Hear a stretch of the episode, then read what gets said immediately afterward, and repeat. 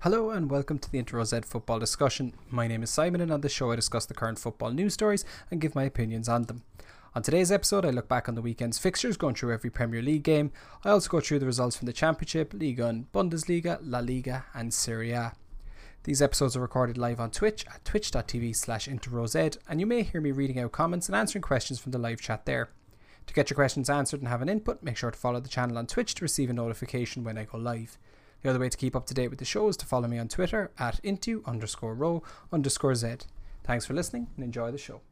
Hello and welcome to today's Into Row Z football discussion where we look back on the Premier League weekend as well as looking at the Championship. We look at Ligue 1, the Bundesliga, La Liga, and the first weekend since Serie A has kicked off. Also, if we're starting with the Premier League, there's only one place to start, and that was the first game at the weekend, which was the half 12 game on Saturday and it was Liverpool and Burnley.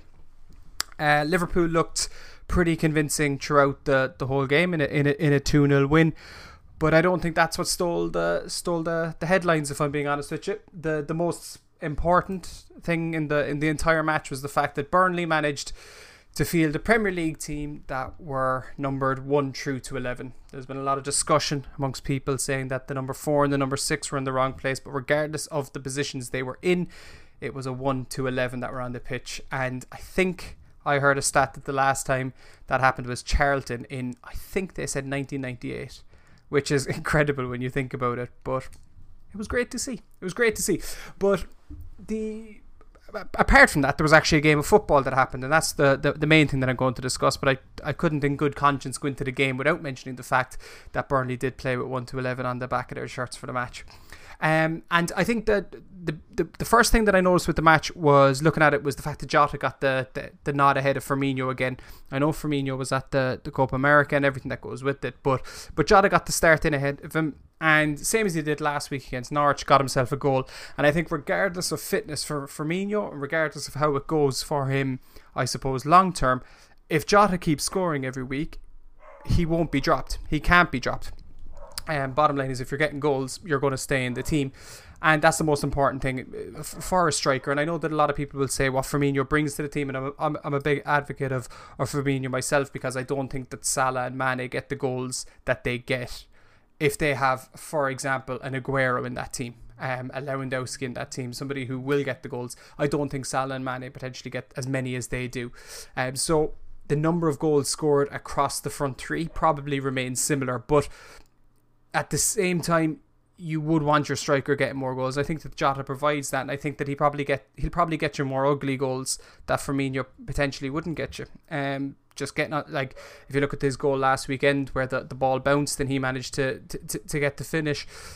Those type of finishes are they Firmino goals? His tends to be more silky, more smooth, and I think that Jota gives you more maybe more that killer instinct that you want from a striker. So, you know, I think that that's that's the first thing I think that with him starting back to back games, scoring in back to back games, it's going to be hard for Firmino to push him out of the team um, long term. And I think that if Jota can keep it up, he's going to be there for basically the rest of the season uh, potentially longer depending if he can keep up the form or not.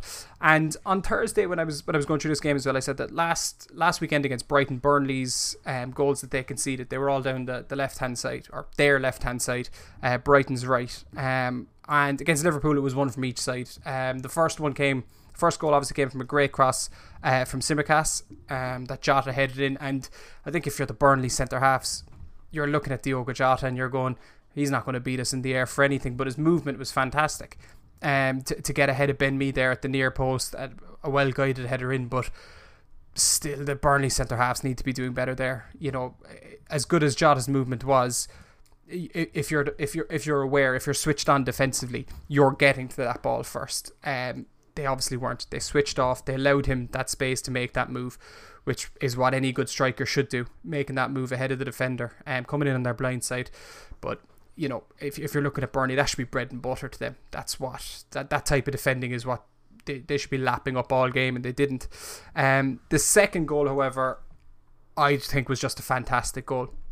Every part of it from from the build up all the way to the finish I thought was a fantastic goal. Um, Van Dijk getting the ball at centre back just looking up and it was the most nonchalant crossfield ball that he ever played switching the play out to I think it was um, Harvey Elliott And Keg, thank you very much for the raid. Welcome in everybody who has come from your stream. I hope you've, you're all doing really well this evening. I am just going through just after getting started on the Premier League games, so we're currently uh, still discussing um, Burnley and Liverpool.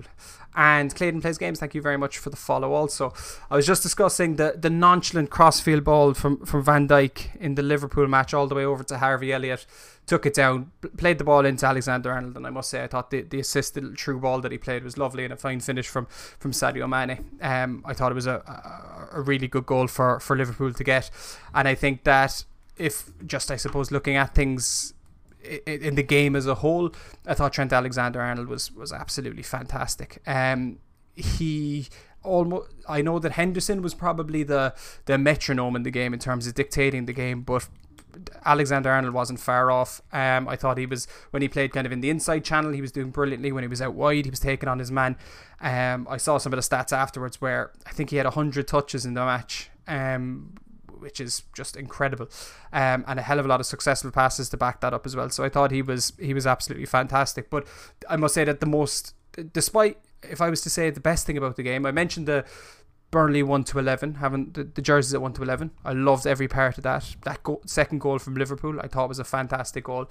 But the best part of the entire match for me was Ashley Barnes scoring a goal when he was about two or three yards offside, tapping it in, running over to the Kop end, giving it his full celebration, then turning around to the linesman who had flagged him for offside, and him absolutely giving out socks and throwing the arm in the air when it was so blatant that he was offside. Um, I just thought there was it, it, it was fantastic. It was a great watch. Um, that, that that celebration alone to such a blatantly offside goal was was absolutely fantastic. Um, so yeah, before the game, I predicted a Liverpool win. They dominated the game they could have scored more than the two if we're being truthful. It was a, an overall easy win for them. Uh, just looking at the chat there, Jambo, how are you getting on, buddy? Thank you very much for popping in. Um, and just looking at Keg. So if Arsenal cock up against West Brom on Wednesday, I, I wouldn't put it past us. It depends what, like, I would never say this, but for a second round Carabao Cup game, which we haven't been in for 20 years or whatever, in the second round, um, I think we're also going to go with a full strength team. Uh, well, we don't have a full strength team, but I think he's going to go with close on the lineup that played against um, against Chelsea on Sunday. Ramsdale probably come in on goal. Tavares at left back. Balogun up front. Don't think there'll be many other changes than that. I think he has to go for just to get a win.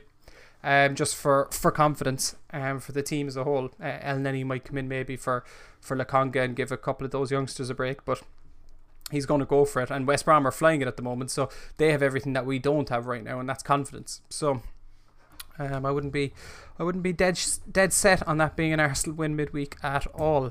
Um, the next game then on Saturday to discuss was Aston Villa Newcastle. Um, it was that was the the three o'clock game on the Saturday, and I mentioned last Thursday I was saying that Matt Targett had a had a torrid time against Watford, um, and I was wondering are they going to play Ashley Young on the wide left to give him that defensive stability. Um, I know that he played wide left against against Watford, but to tell him we want you to we want you to sit on top of Matt Targett to help deal with St. Maximin, um, so that you're always going to have a 2v1 um, anytime the Newcastle are coming forward. Um, and they just said, no, we're not even going to do that. We don't trust Matt Targett. And they put Ashley Young at left back instead.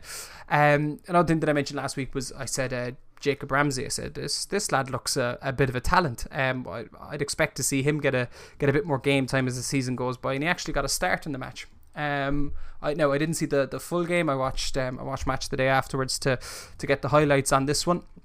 Um, and it, it seemed that Newcastle started well. Um, they did it against West Ham last week. Started the game well. They got a goal um, against West Ham. Gave themselves a you know a bit of a, a bit of inspiration on the back of it, but couldn't do it for 90 minutes. And as soon as West Ham went ahead in the match, the the head seemed to drop. And I think that Mings had a had a miss early on that was that was pretty poor, but they didn't get the goal this time.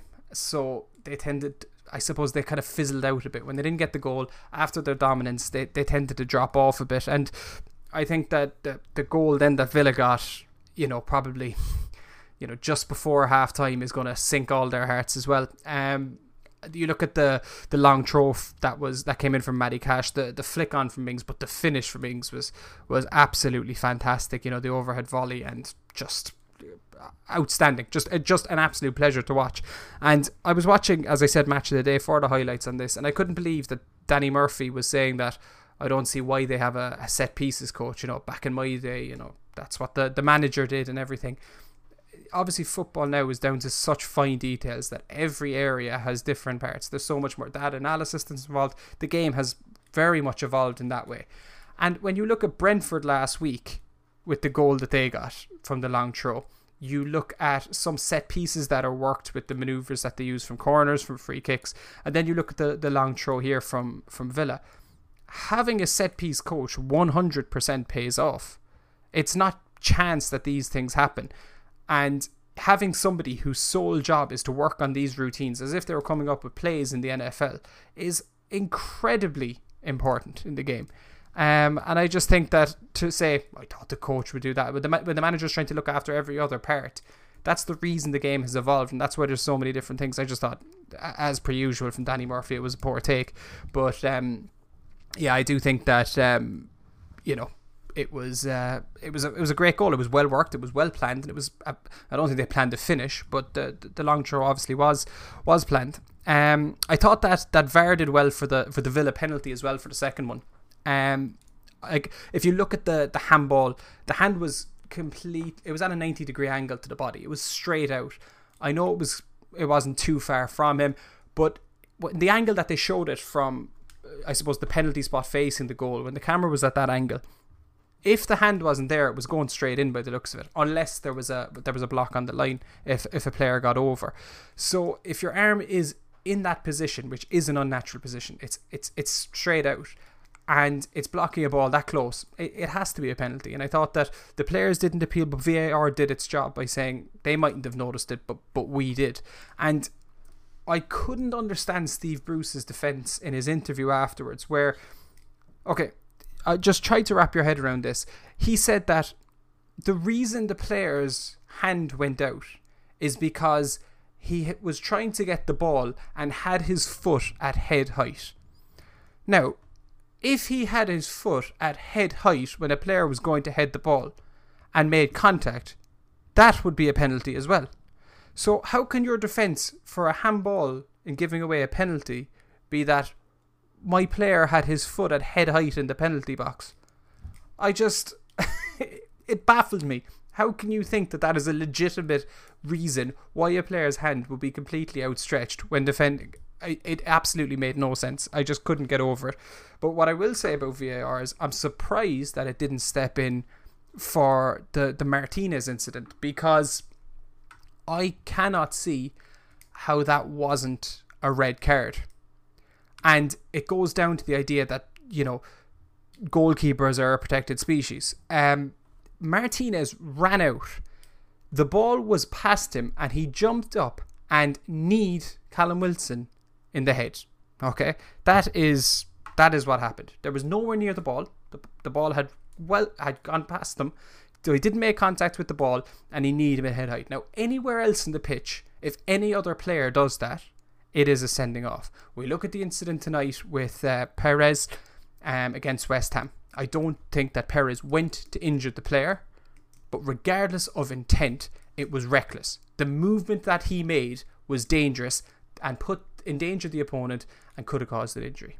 And when I look at Martinez flying through the air with a knee and connecting with the player, I don't care, regardless of what he was trying to do. He was reckless and he endangered the player. And to me, that's a red card. And I cannot see how that wasn't given. I know there was an offside given for it, but the booking stood in the same way that VAR should have looked at Jordan Pickford on uh, Virgil van Dijk last last season, even though the, the ball would have been out of play because of an offside. It is if it's still dangerous play, regardless of what the situation is in terms of the ball being in play, it doesn't make a difference. And how that one was ignored and wasn't looked back on, I do not know, because if you look at the one with Ederson and Sadio Mane a few years ago, I think it was quite similar.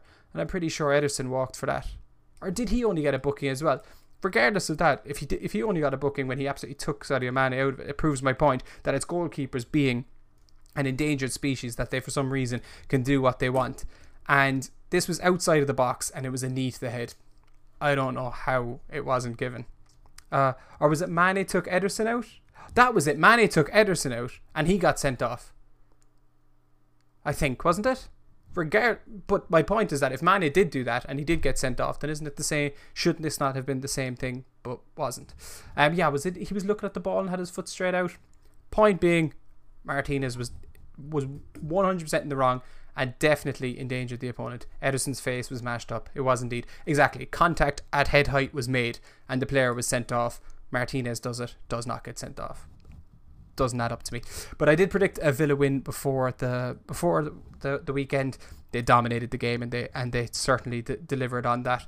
And I'm just looking there on the back in the chat there as well about Danny Murphy that he was plagued with injuries and he could have been world class as a player, I always liked watching Danny Murphy. Um, he was one of these guys who just made the ball do the work made it look effortless. However, as a pundit, he also makes it look effortless, but it doesn't work out and doesn't come out well. Um, I really don't rate him at all, and I think he has some of the worst takes out there. Um, not you're never going to agree with everyone all of the time, and I suppose that's what the, the job of being a pundit is: is that you're giving your opinion and you're saying certain things. But listen to Danny Murphy anytime he does commentary or anything, just for 90 minutes it's painful um with the, with the way that he looks at certain things um uh, so oh sorry you were referring to Danny Ings. Apologies not Danny Murphy. Um yeah but Danny Ings uh, Danny Ings is a very likable guy and he would definitely have got a better chance at Liverpool and a better crack of the whip if it wasn't for injuries then. But then you look at it with Southampton. Great first season. Last season everything was going well picks up an injury. So yeah the injuries have hampered him a bit. But I do hope he does well with Villa. Um he is a very likable player. Uh, Danny Murphy makes Jermaine Jenas sound insightful. Um, and do you know what? The, both of them are on match of the day, and I'd actually have to agree with you, which is the problem. And Jermaine Jenas does not come out with great takes. Uh, the BBC and BT actually really need to work on the people that they have on as, as, as pundits overall. I'm going, I'm very much going off on a tangent now, but there are some terrible, terrible pundits out there with takes that I don't think anybody can agree with. The only t- the only ones worse than them are probably Talksport, um, that just put out tripe every day of the week just to try and get clicks. It's just basically clickbait radio. It's absolutely horrendous. We're going to try and get back to this agenda before I fly off the handle altogether. Um, so the the next game then on Saturday was Crystal Palace and Brentford. It was a nil all, but I don't think it was a bad nil all from what I saw seemed to be a good good intensity about it. Seemed to be both teams going for the win. Um, and I suppose just looking at the teams, I predicted Anderson was going to start for Crystal Palace. That would allow Kouyaté move into midfield, and they'd go with a 4-3-3 compared to the 4-4-2 that they went against with, with Chelsea, and that's what they did. Um, I also said that Palace were going to try and play that that fluid um, attacking football as they were hoping to do under Vieira, and I don't think it fully clicked for them to do that. If I'm being truthful, um, there was look there's a lot of changes at the club. There's new managers after coming in. They had like 10 senior players with i think it was 840 appearances for the club left in the summer. They've brought in you know Guehi, Anderson um Olise Conor Gallagher. They, they, they've brought in a lot of there's a lot of changes that have happened as well as new management. So everybody's getting to know each other. And it will take time but throughout the game, they definitely created the better chances against Brentford. Um, and I know a lot of people were thinking that Brentford after the win against Arsenal were, were you know probably going to use that momentum and go on a run. But it's it's very different to be playing at three o'clock away to Crystal Palace than it is in the first game ever in the Premier League under the floodlights at eight o'clock at home. They're with the fans for the first time in 18 months. It's completely different uh, atmosphere, and I think that you know it's it's going to be a different setting where they don't necessarily have that that 12 man to take control and I think that as I said that Palace definitely created the better chances. They had uh, Conor Gallagher hit the hit the post at one stage. Benteke had a free, uh, a couple of free headers that he, he should have put away, and um, well, not free headers per se, but certainly ones with a man of his aerial ability would be expecting him to put away. And uh, James McArthur had a good shot as well, um, that he just missed. So they definitely had the the best chances. And I think that if you look at it, Brentford would be the happier of the two teams coming out of that with a point. Um, absolutely no question at all. And and Brentford are now looking at it going, they've got four points from the first two games, which you know, they're in a race to 38 40 points. That's four of them done already. I think if you look at Crystal Palace, they're, th- they're going to be thinking the exact same thing get to that 38 40. They're only sitting on one point, obviously, with a tough game against Chelsea, and they, you know, they, you would, they would never expected anything from that. But it's just that idea that getting the points on the board early can, can make a massive difference. Um, we've seen it with teams before that they they can go on a run up till Christmas. They're mid table, and then they start drip, you know, dropping back the league as other teams start to to click the and their quality starts to shine through and once the momentum dries up the, the the lack of quality kind of can come to the fore and the results don't go their way. So if you can get enough points early on when things are going well it's you know a case of make hay while the sun shines because that could ultimately keep you up if even if you go on a run of six or seven without picking up a win. So um you know I think that Brentford will definitely be the be the happier of the of the two on the on the back of that. And one thing that I do want to mention about Brentford as well was afterwards it was uh, it was Thomas Frank doing an interview, and he's an absolute joy to listen to in an interview. He's he's so charismatic in the way that he speaks and the way he goes through everything that I would imagine as a player you would buy into absolutely everything that he says. I don't think you would question his his his his ideas, his ideology, the way he wants to play football. I think that when he says something, you would 100% be convinced and on board with it. And I think that, that charisma goes a long way for, for, for management. And uh, Thursday, when we discussed it, I predicted a draw. And on the day, neither team took their chances. And uh, a draw is how it finished up. Um, and just looking at we're, as we're discussing the, the pundits prior to that, uh, Scooter saying the conflict and debate for the sake of conflict is not. It is 100%. It's there is no point in it when you have people just saying controversial opinions just for the sake of controversial opinions. If somebody believes it, they can back it up and they want to make a statement like that, fair enough. But it just seems that some of them will say it just for the sake of it. Um, and yeah, I th- yeah, I think BT get fo- like get former players on, and like I'm not a fan of Joe Cole much. I quite like Peter Crouch. Um, it's it's kind of hit and miss, but I think they just need to to refresh it. Um, I think Sky have good pundits. I like Micah Richards. Um, I like Alex Scott. Um, I think that you know Souness I think is bitter and should be replaced. I think he's got an outdated view on so many things. Um, like for example, when Paul Pogba got four assists and he said that yeah, but you would expect that of a player who's worth 100 million. Um, which would then result in him getting over 150 assists a season if that's what you expect. So, um, yeah, bit silly. Uh, Crouchy and Rachel Brown um, are the only things they've. Yeah, I think yeah, Crouchy is is is spot on. Um, I, I, I really do enjoy him, and he's got a nice way about him as well. He's got a nice way about him. So, I think, um, but yeah, Souness, I just think is is just a horrible old man. being honest with you, he says some things that I'll agree with. You know, he, he's not he's not a complete idiot or anything, but I just think the way he views certain things are just yeah, just a casual 150 assists as Jambo was saying. You know, you expect four assists every game from a player who costs 89 million. No, you don't. Four assists in any game from any player is incredible. If Messi gets four assists in a game, we rant and rave about it. If Ronaldo does it, we rant and rave about it. If Pogba does it, it's perfectly okay to rant and rave about it. Do you know? Let's let's be honest.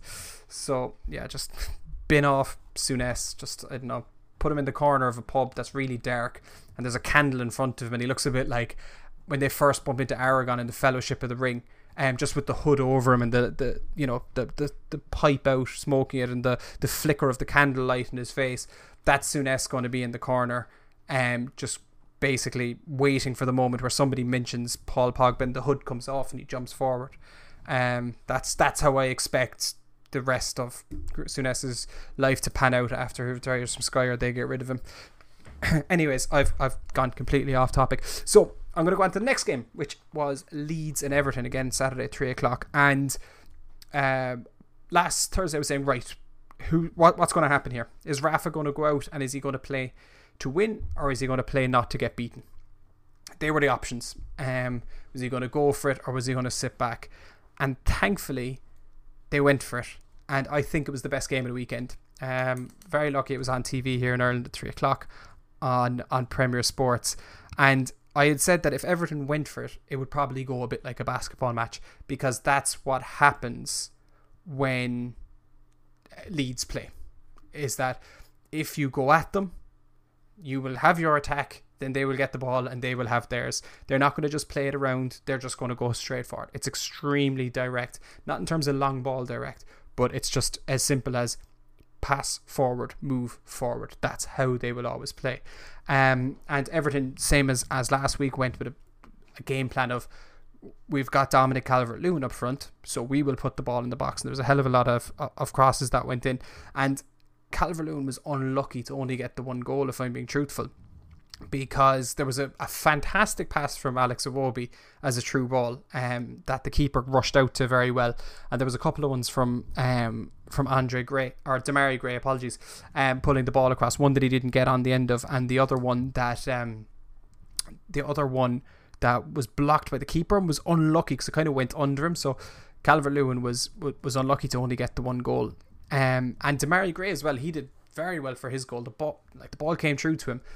His first touch was horrendous. I thought that was it. He was he was after losing the opportunity, and he managed to dig out a fantastic finish just inside the post. Um, and his celebration was horrendous. It was as bad as the first touch, but the finish from the middle was pretty good. So it was a bit like um, you know, when you're giving those constructive feedback sandwiches to people. So you know, normally you go something nice, something critical, something nice. It was the opposite with him. Terrible first touch, great finish, horrendous um, celebration. And for for Leeds, Raphinha was the danger man all game. He, I mentioned that Leeds are direct. He is so direct. He gets the ball, he brings it forward. He's always trying things. He takes a chance. He doesn't play con- anything conservatively. You know, if he's got if there's a forward ball, he's got a 50-50 chance of it going through or there's a sideways pass that he's easily going to make. He will try that 50-50. He will take those chances to try and make things happen. Um, and I think that that's that's a credit to him. Um, and I think he's he's a, a, very enjoyable player to watch as a result of it. And if you look at the goal that he got, it was an absolutely fantastic strike. Um, I'd love to know the speed it was clocked at because he really put the boot through it. Um, and as well as that, placed it nicely. And the other danger man then for, for Leeds I think uh, was uh, was Patrick Bamford, who. I like he as always put in a great shift, and that's what you expect from a Bielsa team and everything that that goes with the Bielsa football and how they play. But if you look, let's say at the assist he got for for Klich, um, you know, I thought he did brilliantly, winning it off and having the awareness to play the pass, and not having that. I suppose I'm going to call it a typical greedy striker um, mentality. That if that was Lewandowski and he's taking the shot, you're going, it's Lewandowski, We let him take that shot. But the amount of times that you see a, a mediocre striker. And when I say a mediocre striker, I just mean not that elite level. I mean, like Patrick Bamford is a very good striker, but he's a mediocre striker when you're looking at being a bad striker and being messy. Okay, you're putting him in the middle then. All right. And that's what I mean when I say it. And there's too many players that don't have that clinical finishing ability and that technique, just taking shots from anywhere and everywhere when they see the goal. And then they will get a, a screamer every now and again, and it just encourages them to do it more and more um, like Ronaldo over a free kick. I don't think he scored one since 2010 or something. And it's just a case of, you know, use your brain. And I think Patrick uh, Bamford has a very good footballing brain. And seeing that run from Klich, playing the pass through, I thought was, was very good. But again, Michael Keane, second week in a row, is at fault for, for a goal. And the Everton defence, the, the two of them, Keane and Mina, are the weakest area of that team um, looking at them. I think the two central midfielders, Doucouré and um, Allen ahead of them are very solid. I think either side of him with Coleman, who at his age after injuries isn't what he was, and Digne are still good fullbacks. But I just think that those those two centre backs are, a, a, an absolute calamity waiting to happen. And if you if I'm talking about their centre backs, I have to address the Yerry Mina Patrick Bamford clash. I'm going to call it. I'm going to put that in inverted commas maybe because it, it was embarrassing is the only way to describe it. So he just started rolling around the ground after Bamford just bumped into him, starts protecting the ball, and then he goes over and he put his head down and it was Kenny Cunningham at half time on, on Premier Sports. Speaking of bad pundits, he's he's up there as well. But he made a great point and he said it was as if he was going in for a scrum. He just the way he dropped the head, but it was as if he was trying to headbutt Bamford's elbow so that he could then go down clutching his face and blame Bamford for some. It was absolutely pathetic. Anyway, I was looking at it and I'm like, this man is huge. I mean, he must be what six foot five, six foot six, maybe. Yerry Mina. He's an absolute monster, and he was just falling about and faffing about like I don't know what it was pathetic. Anyways the only way to describe it. But before the game I predicted a draw um, and it was an absolutely fantastic game. I do think it was the game of the weekend. It wasn't the one that I predicted as game of the weekend um, I thought it was an absolutely cracking game and that the draw was the was the fair result um, in the end because I don't think any team deserved to lose it. Um, and if anything maybe yeah, you see, no, I don't think there was because they both had their chances. Draw was a fair result. Um, so so that was another one. So I was four from four at this stage in the predictions, and everything was was going well. And the the last three o'clock game then on on Saturday was Man City and Norwich, and yeah, I think if Norwich could have their way anytime they're in the Premier League, if they didn't have to go to the Etihad and could just forfeit the game and take a 3 0 loss, it would actually protect their goal difference. Um, that's the way things go with them at the Etihad. It just never ends well.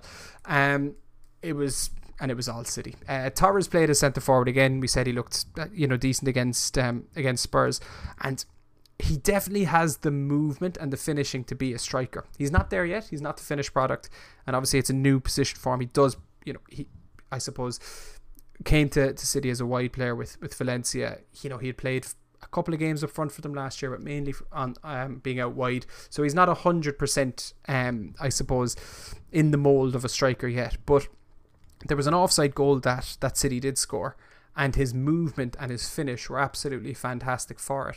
And I think Pep can see that and he will continue to play him as a centre forward because he he can do it and he will do it and he'll get better and better at doing it. Uh, but the only way he will get that is by, by getting given the game time to, to play that way. And I think if you look at, let's say, the likes of uh, Antonio with, with West Ham tonight, you know, he was a player who started off as a right back, went to right wing, and is now playing up as, as centre forward. And the only way that that's going to happen is by continuing to play there and that you develop your game that way. So I think that that's how they're going to do do things with Torres. And on the flip side of that, then you look at Gabriel Jesus, who played on the wide right, and he was absolutely superb. It was the best I've ever seen him in a in a City jersey. Now, I have to take into account that it is against Norwich. They were in complete control of the game. You know, there are these things that you have to take into account with it. But he looked absolutely fantastic. I thought his crossing was sensational. His ability to see the play, just what was happening, um, the movement he had out wide, every part of it was it was it was pretty much a perfect performance from him. Um, then you have to look at the the Grealish goal. I mean, that's what you get for hundred million, isn't it? A guy who just stands there, a cross comes across the box and just slaps into him and goes into the into the back of the net. If that's a five million pound player, it goes wide. You know, it's as simple as that. Um, you know, if it was less than five million, it might have even gone out for a throw, and it could have been that bad.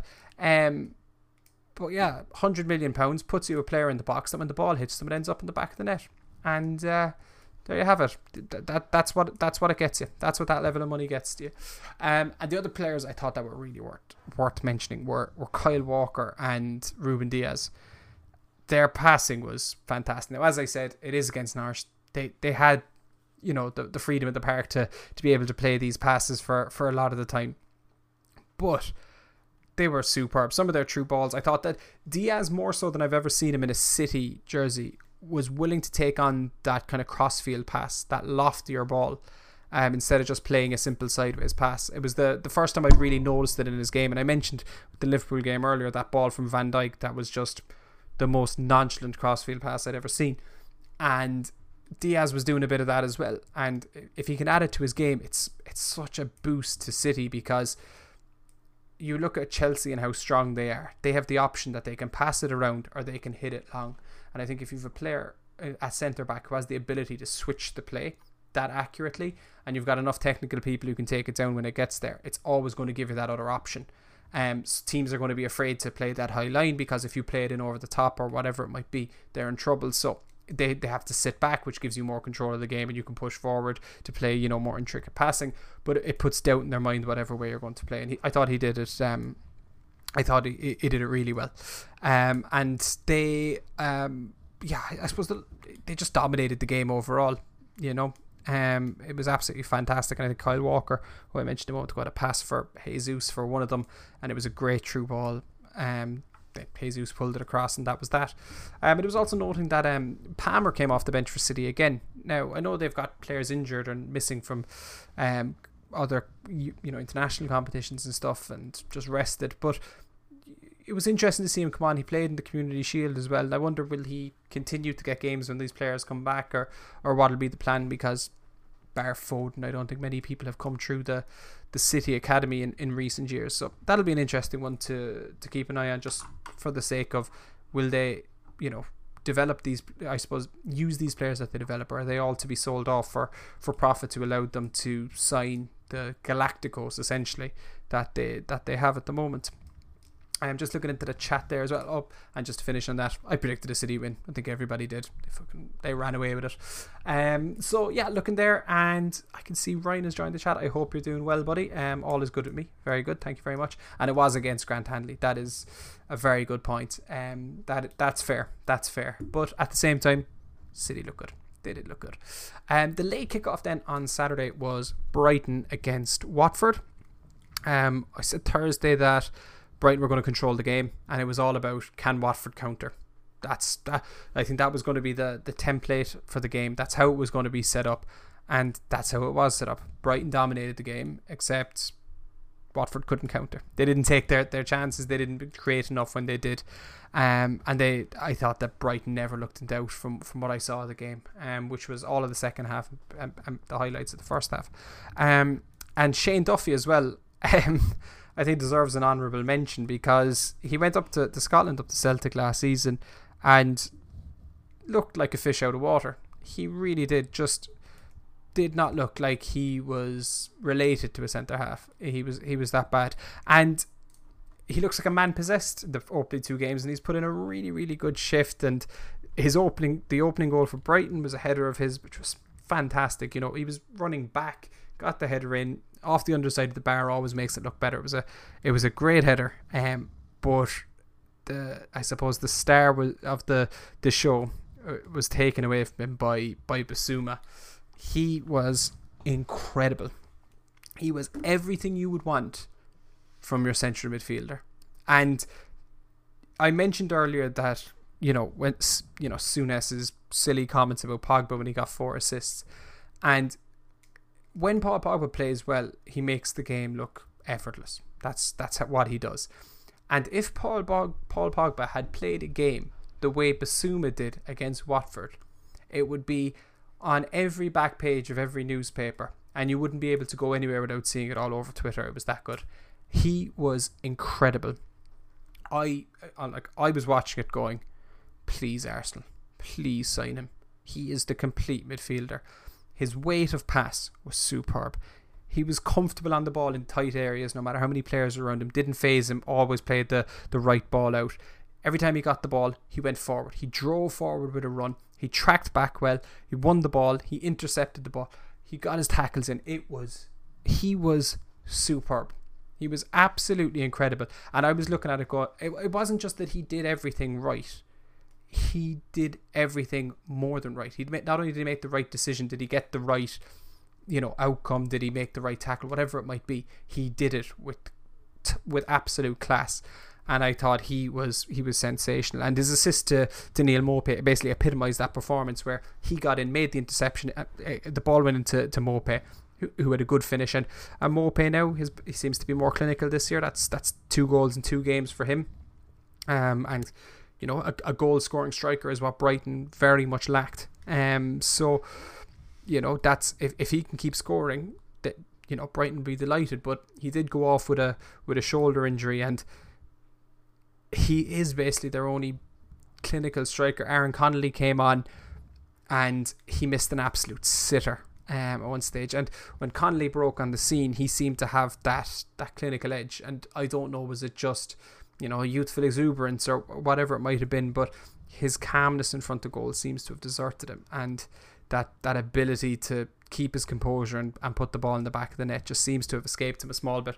So if Maupay is out and he's there this to, there to step in, he would want to sort that out, or it's going to be much the same for Brighton this season as it was last year. They'll probably create these chances but not end up taking them. Um, and I think they're being linked with uh, Darwin Nunez from um, Benfica, who again, if they can get him, that'll lighten the load on Maupay, but will be a hell of a signing. And I think they also um, hit the release clause as well um, for. I'm probably going to pronounce his name wrong. Cucurella, I think is how it's pronounced. Um, ex Barcelona left wing back who's with uh, Getafe now. 18 million. Um, could be an outstanding signing. And if you're looking at it, that does seem to be their weak area, that left wing back position, um, where they're kind of going with Solly March and Pascal Gross there, the opening games of the season. So it'd be a hell of a signing. And Brighton just just doing bits, you know, getting better and better, improving. Just going under the radar. Um, won't be an easy game for anybody, and and doing everything very very nicely. Um, and I predicted a a, a Brighton win on this one, and they delivered very much so. Um, and just looking there, Seymour in the chat saying that Bissouma looks like a gem for Brighton. I think Bissouma would look like a gem for most teams. Um, I think if he was, if he would get much more plaudits if he wasn't with Brighton because people would rate the performance so much more, as as tends to happen. Um, I think when you look at all the good work that Kante does, Bissouma does a lot of that good work. When you look at the way that he treats the ball in tight spaces, plays the pass forward, drives forward. I think if you look at let's say the likes of let's say Thomas Partey with Arsenal, when he does that, it makes it look effortless. Bissouma does the same. When Pogba drives forward with the ball and lays a pass off, he makes it look effortless. And I think that that Bissouma does that. I, I genuinely think he's the complete midfielder and he's he's done it the right way. He he wasn't perfect when he came to the Premier League, and I'm not saying he's perfect now, but week on week he just seems to get better and better. And I don't think there's many teams out there that wouldn't look at a player like him and say, yeah, he makes us better. If I look in the Premier League alone, I think that you could argue even Man City in that holding midfield role ahead of, of Rodri, but I do think there's more to his game than just that. But you could argue him going in there. Chelsea would probably be tougher because of the strength that they have in those midfield options. But you know, like yeah, you're tough. You're putting him up against Kante, let's say for that position. I don't think he'd he'd beat Kante out, but would he get in ahead of Kovacic? Probably in my eyes. Um, Arsenal he'd walk into United. I think he'd walk into Spurs. I think he'd walk into, um, you know, we're looking at Liverpool. I think he'd, he'd probably get into that midfield. You'd argue that Henderson and Fabinho are quite similar, and maybe not for that reason, but you know he's still a top top player. He is so good. So that was he was the the one for me to watch in the um the Brighton game, and thought it was absolutely fantastic. And I'm just looking there. I think I uh, missed a follow from Haas00312. Um, so thank you very much for the follow. Not that I don't think an alert came up for whatever reason. Um, so yeah, then we're on to the, the Sunday games. So the first game on Sunday, two o'clock, was Southampton Man United. Um, so United actually looked good for large parts of it, but did not take their chances. The only, I think, the only thing that would worry United fans would be the majority of the chances that they were creating were from set pieces. They didn't seem to have that creative spark in open play that, that created the, the, the clear cut chances. By comparison, when you look at the Leeds game the, the week before, Breezy, thank you very much for the raid and welcome over everybody. Um, I'm sure you're a very happy man after doing your, your watch along for the West Ham game. Um, with a with a cracking performance that we'll be getting onto here shortly to analyse. But um, uh, it was an outstanding result. Outstanding result. Um, so thank you very much for bringing everybody over here. Do appreciate it, Mr. Cookie. Thank you very much for the follow as well. Um, I'm just going through the Premier League games. I'm currently on the, the Southampton Man United game at the moment and saying how the big worry I think for United will be that the majority of their chances came came from set pieces. Um, and I think that that's probably an issue when you have Matic and Fred as your two midfielders and Pogba needs to be back in those in, in that central midfield area creating. That's why you have the likes of Sancho to be out wide. That's why you have even Greenwood can play out there, though I do perform as a striker. You know, you need to have the the width in the team and have Pogba there with Fernandes ahead of him. That gives you your creative options. You don't you certainly don't get that with them. Um, you certainly don't get that with the um, you know a, a McFred or with you know Matic and Fred. You you don't get that same creativity, and that's the that's the big thing. Um, that's no problem at all, Breezy. Thank you very much for popping over, and uh, have a good night's sleep, buddy. Um, and I think that if United had taken one of those chances early on, they'd probably run away with the game um, but they didn't. And Southampton dug deep. It wasn't, I mean, they looked a shambles last week and they took the chance when it came their way. I mean, Maguire, I thought was brutal for the goal. He got sold a dummy, went down on one knee. That let, allowed Che Adams to get the shot away, which 100% took a deflection, which, you know, was the um, you know that was that's what the what caused the goal. It was the, the deflection. I think otherwise it was probably comfortable for for David De Gea. But Maguire allowed that shot to get away by dropping to the knee, um, and, and, and taking the dummy, which was particularly weak. And if you look at, I suppose, you look at um, Southampton throughout the game, you look at the miss from Adam Armstrong as well. That was probably as clear cut a chance as the game hadn't, especially at the time that it happened. Southampton probably came away from it going, we rode our luck for a lot of it, but we could easily have come away with the three points. And I saw a thing actually on Monday Night Football this morning, which I which I hadn't noticed. In the last twenty minutes, United only had one shot, which I think is incredible when you consider how strong they were away from home for the past however long, and the, cha- the how well they were coming from behind to win games last season. So it's probably you know is it that case of the fan factor being back in the stadiums? Is that what's affecting it? Maybe you would still expect United should have won that game. I said like last week. I said when Everton were coming up against them that Southampton were there for the taking, and I genuinely thought it was going to be the same today. Uh, yesterday, apologies, and it, it wasn't. It, it was interesting to see. But Greenwood got another goal for United. He's definitely going to be a striker, and this season is going to be his breakout season. I think you know you have to look at it, and yeah, I think he's going to. He's, he's going to get a hell of a lot of goals this season, but he's going to get a hell of a lot more next year. Um, when he really gets his position nailed down. But he is a centre forward. He's a very good finisher. His movement in the box, he knows where the spaces are. He ticks all the boxes that you'd be yeah that you'd be looking for. And I think that yeah, it, it's even the even the, the goal itself, he was standing completely unmarked. I thought Pogba did quite well to find him, I'll be honest. But he scuffed the shot, it still went in. It was a striker's goal. So I think that look, I predicted a United win, and I was shocked that they didn't win. And as I said, uh, by the time the final whistle came around, Southampton might have even looked at it to say, you know what, we uh, we were maybe a bit unlucky not to, to get the three points there. I'm um, just going to go back to the the chat there now for a bit as well. Um, looking at Sebi, my sincerest apologies for your trauma, fellow Arsenal fan. It is tough we're here together. I'm actually coming on to the Arsenal game, so there's probably after the, the Spurs one, so there's going to be a bit of a, a, a rant at that stage. I'll be honest. Um, and to be fair, I think a draw was fair. Do you know what? As the game went on, it probably was. I don't like. I don't think Southampton deserved to win it, but they had the chance to win it. Um, but the missed chances from United and some of the last ditch defending from Southampton, how they were were still in it at that stage, I thought was was absolutely mental. Um, just looking there, what do you make of Adama Traore with Wolves? Um, do you think he'd be a better team? Uh, he would be better with a better team in England or in a big club in Europe. Adama Traore is absolutely incredible at running, at finding space, and at getting himself in the right position. If he could finish, he would be one of the most sought after players in the world.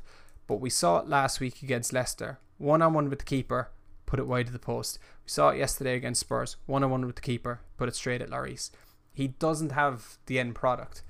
And I, it was said about him throughout his career, and I know that when he came from Barca, he went to Villa, he was at Middlesbrough, and everybody was saying, but where's the end product? Nuno started to get it out of him at Wolves. His crossing was looking better. He seemed to be looking at uh, looking at the man.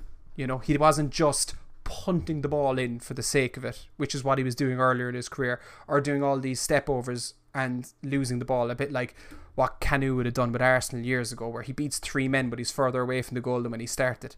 You know, it was kind of a bit pointless. But with Traore, his product was starting to get there. His end product, he was starting to pick out a man. He was there was somebody coming in at the edge of the box. He wasn't lofting it in. He was pulling it back, and all these bits. But it seems to have, you know, evaded him now again. And what, what age is Traore? He's 25, 26 now, I'd say. You kind of wanted to start kicking in now, but the thing is, because of his pace, he will always be dangerous. He will always, always be dangerous. It also means that an opposition defense is never going to be comfortable playing a high line.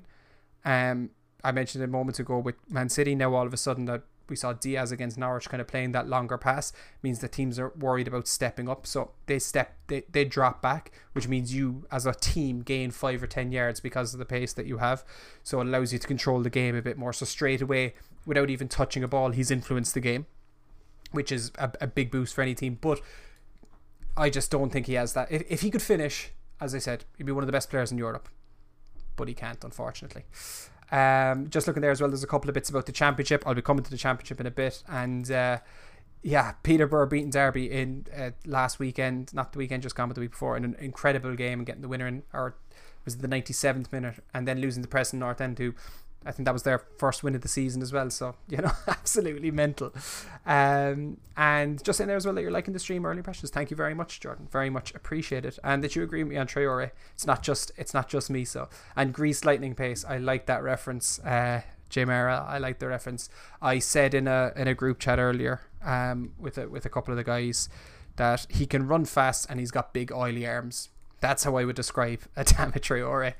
And uh, yeah, that's that's that's kind of summing him up really. Um, if you could put he can run fast, he's got big oily arms, and he can finish, then all of a sudden you've got a hell of a player. Um, and as we're discussing that, the next game that actually popped up was same time as the Southampton United game. It was the Wolves Spurs game at two o'clock on Sunday, and I thought the the big change in that one, uh, and it definitely resulted in the in the win was Dele Alli getting further forward as we would have seen him do previously, in particular under Pochettino, and getting in and around the box. Obviously, he was the one who who won the penalty and and scored it, so he was definitely going to be the the game changer in that sense. But what baffled me about the the penalty is, and I'm not to say that I don't think it was a penalty because I do think he was brought down. But if you look at it then a few minutes later, Skipp made the exact same contact in the opposition box, which was probably the same amount of contact as James had on Saka later on in the Arsenal match. And the level of contact in all three of those incidents, I think, was the exact same. I'm not saying that it was completely clearing a player out or anything like that, but only one was given as a penalty. And I know the refs are trying to let things go, and their big thing when it comes to penalties is was it enough to bring him down? And I think all three of those were enough to bring the player down and were all le- same level of contact. So I just find I just found it strange with that, being honest with you. But I think it's something that we're going to have to try and get used to as the season goes by, and it will probably level out over the season in the sense that they'll have a better idea themselves, the referees, as to what is going to, to constitute a foul and what's not. And I still th- I still think they're a bit uneasy about it. They're probably letting some stuff go that they shouldn't, and then trying to rectify it later by blowing up for a decision that they pro- don't need to blow up for. I think there's still a, an element of that going on. Um, the next part I had prepared in my notes was discussing Traore and how he created the, you know, so much, and that Wolves as a team were absolutely brilliant. I mean, they, they definitely had the the lion's share of the chances from from the the highlights that I saw, and they will look back extremely disappointed on the game, um, to to not have gotten anything and if you look at them last week against Leicester, you look at them this this week against Spurs, two games back to back, that they were arguably the better team. They created probably the better chances, but they still haven't scored in the Premier League. And I think that once they get a goal, the confidence will start to come and they'll start to go, that's how we're going to do it. And they'll start to build from there.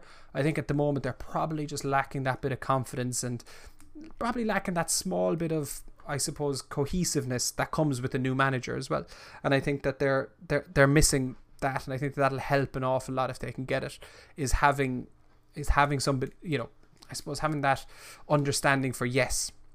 It's clicked. We now know what to do. I now know what to expect when I play that ball off. When I make this move, we understand how it's going to work. And I think under Nuno, certainly when they, they first got into the Premier League, they really had that. Then they lost Jota, and then Neto started suffering with injuries. Last season they didn't have Jimenez, so they've had a bit of a, a, turbulent mix up front. And I think that if they can just play with the same front three for a few weeks, the goals will start to come back, and Wolves will look a decent team.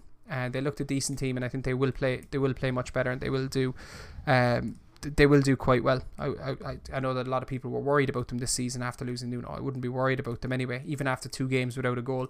I think that the way they're playing they're creating enough and they're doing enough right things that the, the, results will turn. And I think that Spurs probably came out of the game yesterday definitely the happier there too because they probably rode their luck and ended up coming away with three points. Um, and I was very surprised to see Harry Kane come on as a sub as well. Um, I had said there last week I didn't think he was going to kick a ball until after the transfer window closed, um, because if it was the fact that City came in with 150 million and then he got injured and he was out for six months, they would be saying, well, now we don't have Harry Kane for six months and we also don't have 150 million. Um, but he did come on as a sub, and I think that was credit to how good Wolves were. That Nuno wasn't happy with what was on the pitch and he didn't feel he had enough on the pitch to see it out, and he wanted to make sure of it, and that's why he brought on um, brought on Kane um, will be my, my looking at. it. And I predicted a Spurs win for it, and even though they probably didn't deserve it. A draw would have been the, the fair result. They um they got the win in the end.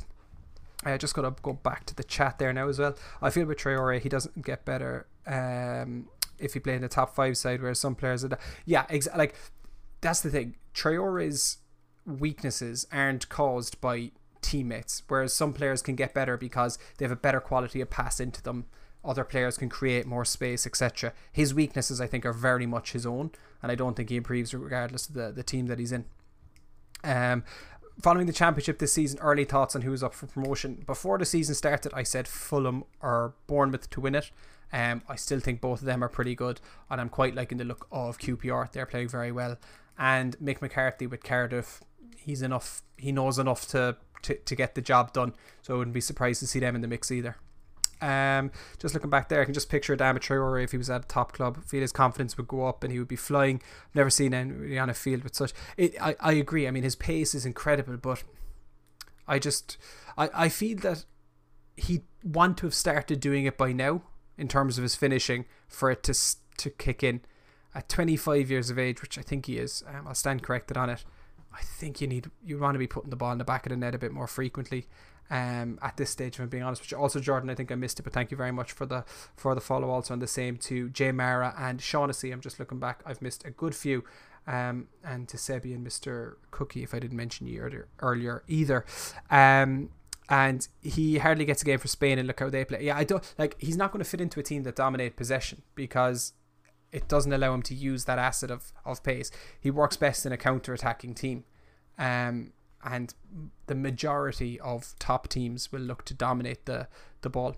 Um, so it's an interesting one, Traore, but I think you could debate it for days, and you could probably look at it, um, you know, when his career is over and go, oh, God, he was one of those ones that got away. He could have been so much, so much better than he was. I'm going to apologize in advance now for the for the next part of the of the stream because I'm on to the to the Arsenal Chelsea match, and for those of you who don't know who have joined, I am an Arsenal fan. Um, so this is obviously going to be quite painful for me. First thing I'm going to say Arsenal and Chelsea, there are gulfs apart when it comes to the quality of the team. Chelsea genuinely look the best team in the league and they will 100% be challenging for the title.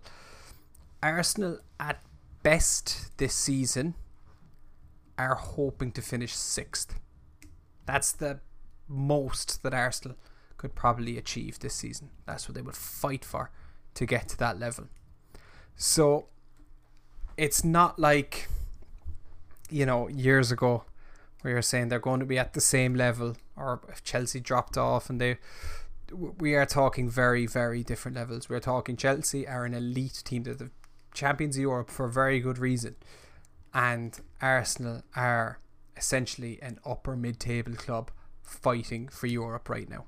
And that's based that's not based on the club size, the club history, the club whatever. That is based on the current situation as to exactly where they are. And just saying Arsenal will be lucky to, to come sixth to Contamara. Very lucky to finish sixth. That's why I'm saying fighting for it. And that is the best that Arsenal could hope for this season. It's not what I expect to happen. I, I could see eighth for the third year in a row very easily. If we finish ninth or tenth with the way we've been playing, that wouldn't surprise me. I think it's all going to come down to after the international break. Do we get a couple of wins against like we've got Norwich? Do we beat Norwich? If we don't beat Norwich, then you're going right. We're we're banging trouble, and it, it, it it's that simple. But the, the game, I thought Chelsea were so professional. It broke my heart, but they started off the game going right. We need to score because we need to get ahead in the match, and they did it. Arsenal attacked at the start. They said, look, just give them 10 minutes. Let them have the ball for 10 minutes. You know, we'll settle down. If, they, if we can get the ball back then, then we can control the game. And for 10 minutes, Arsenal had the ball, did nothing with it. Then Chelsea got the ball and said, right, now we're going to play our game. And the goal came in 15 minutes, and that was it. Then they got a second one, said, fantastic. Second half, they just shut the game down. They didn't need to do anything else. They just controlled the game.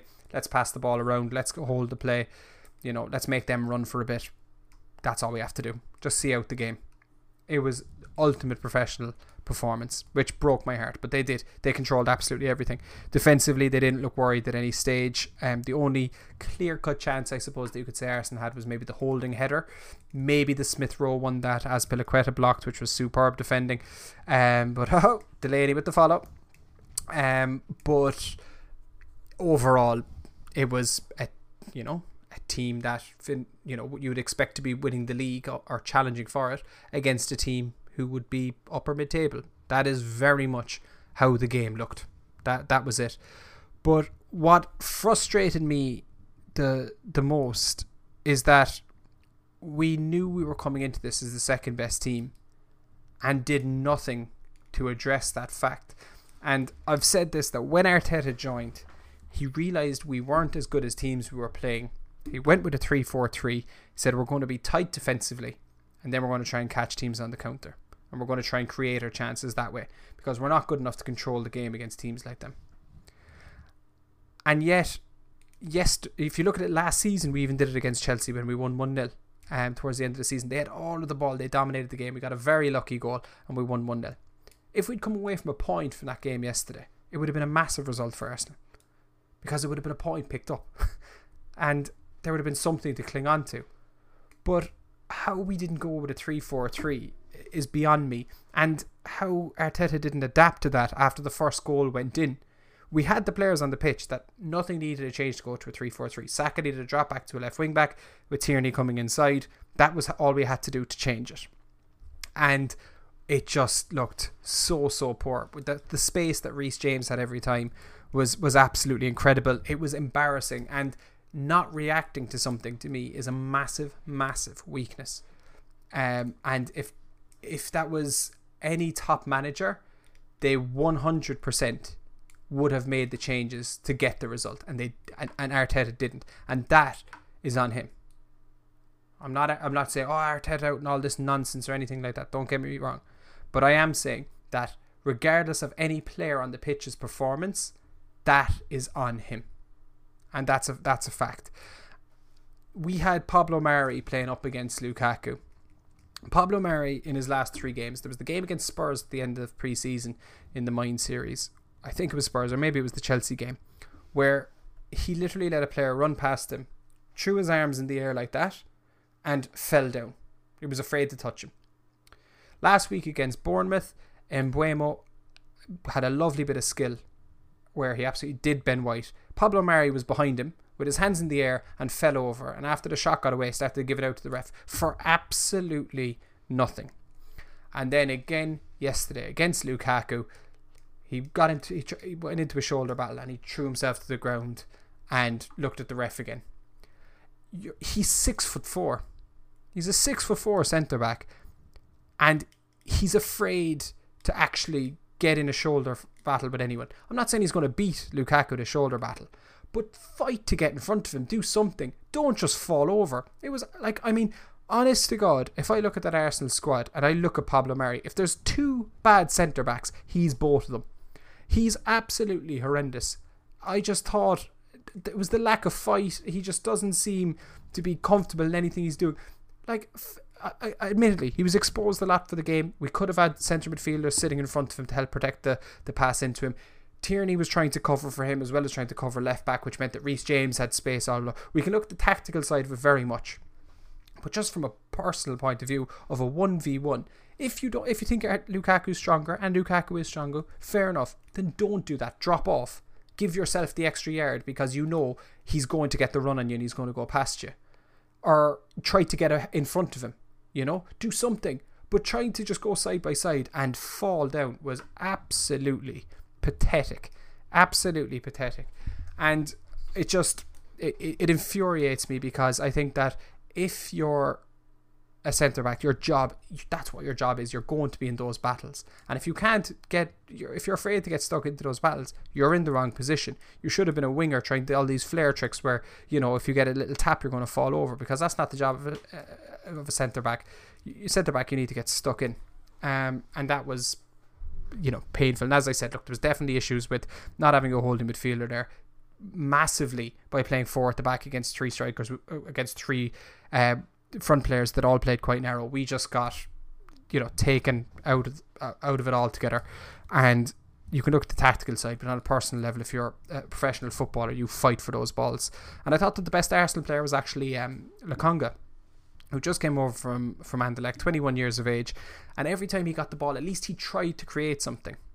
He always got the ball. He looked forward with the pass every time, looked comfortable on the ball, and I think there's definitely um, there's definitely a lot of potential in him. I think when Partey comes back from the injury, I would want to be seeing um, him start alongside Partey as opposed to Xhaka and Partey. Um, because I think he gives you a bit more athleticism as well, which is something that Xhaka heavily lacks. If, if Xhaka had a yard of pace, he'd be a, a much, much better player. Um, it's his mobility that lets him down an awful lot. Um, so look, I didn't go too bad on it. I didn't fly off the handle too much, but I predicted a, a Chelsea win, and if we're being honest, at no point did it look in doubt they absolutely bossed the game and it was a complete professional performance. Um, and I think I'm after missing quite a bit in the chat there, so I will go go back to that. Um, Arsene had a sinking chip in his hands before he handed over the reins. He did, but they never looked this poor. The thing was that under Wenger, at least Arsenal attacked and they created chances and they played attractive football. So on the games where we won, it was a, rush. It was exhilarating. It was fantastic to watch. Now, if we win a game, it's been a struggle. When we lose a game, it's definitely been a struggle. When we draw a game, we've probably made hard work of that too. There's no fluidity in the play, and that's the the biggest weakness of the team as a whole. That if you're going to be weak defensively, at least look, you know, at least have a sharp attack. We don't have either. We're blunt on both ends of the pitch, and that's the that's the major worry. Um, did just a big question here from um, Jordan? Do you think Arteta was right for Arsenal? And do you think he's on the right track? I've, I've just been damning of tactics there and everything about it. I whether he was the right man, I don't know. Um, and it's easy to say now. I thought at the time I was very excited. Um, I thought when he came in and he started being very pragmatic, that's what I wanted to see from a manager. Realized what he had, tried to work with it. Now, because I think he's signed players, he's being too stubborn in the way that he wants us to play, and I think that's foolish on his part um, where he's saying, This is how I want to play football. When we improved last season was when he made a realization that his tactic wasn't working. He wanted to play 4 3 3. And when he realized that wasn't working and switched to a 4 2 3 1 by introducing Emil Smith Rowe, that's when we improved. And it's also a sign of bravery for a manager, I think, to say that they got something wrong and to change it from what it is that they wanted to do. Us playing Chelsea yesterday and trying to play football and dominate the game was never going to work. We had to try nullify Chelsea and hope a chance came our way. Take a draw if we got it. Because Chelsea will beat better teams than Arsenal this season and they will beat them handsomely. If you go back a few years ago and Barcelona with Xavi, and Iniesta, Busquets and all those and you played them and you got beaten off the park, you went, well, we're playing one of the best. Playing Chelsea at the moment is playing one of the best. And that's the level that it's at. But what's unforgivable, in my opinion, is not going out with a team and a tactic and a plan that was going to nullify that and going into it in such a naive manner. And the players not like Pablo Mari, as I mentioned. And I feel bad picking on just him because there's, there's other players who didn't put in the, the shift that would have been required as well. But just not doing what you should be doing. And if he'd fought Lukaku and Lukaku had outmuscled him, fair enough. Lukaku gave him one shove and he fell to the ground.